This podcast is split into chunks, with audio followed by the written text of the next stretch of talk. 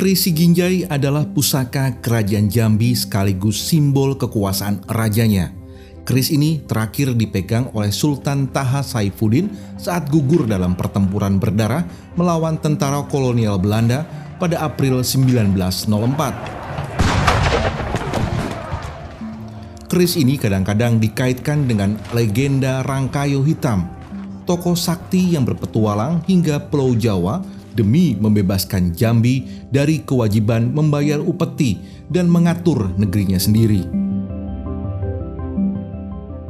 Hingga abad ke-17, kerajaan Jambi masih rutin memberikan upeti kepada kerajaan Mataram di Jawa. Setelah merdeka, Krisi Ginjai akan selalu dihadirkan dalam upacara pelantikan raja baru dan diletakkan di depan ikat pinggangnya sebagai penanda berkuasanya raja yang baru.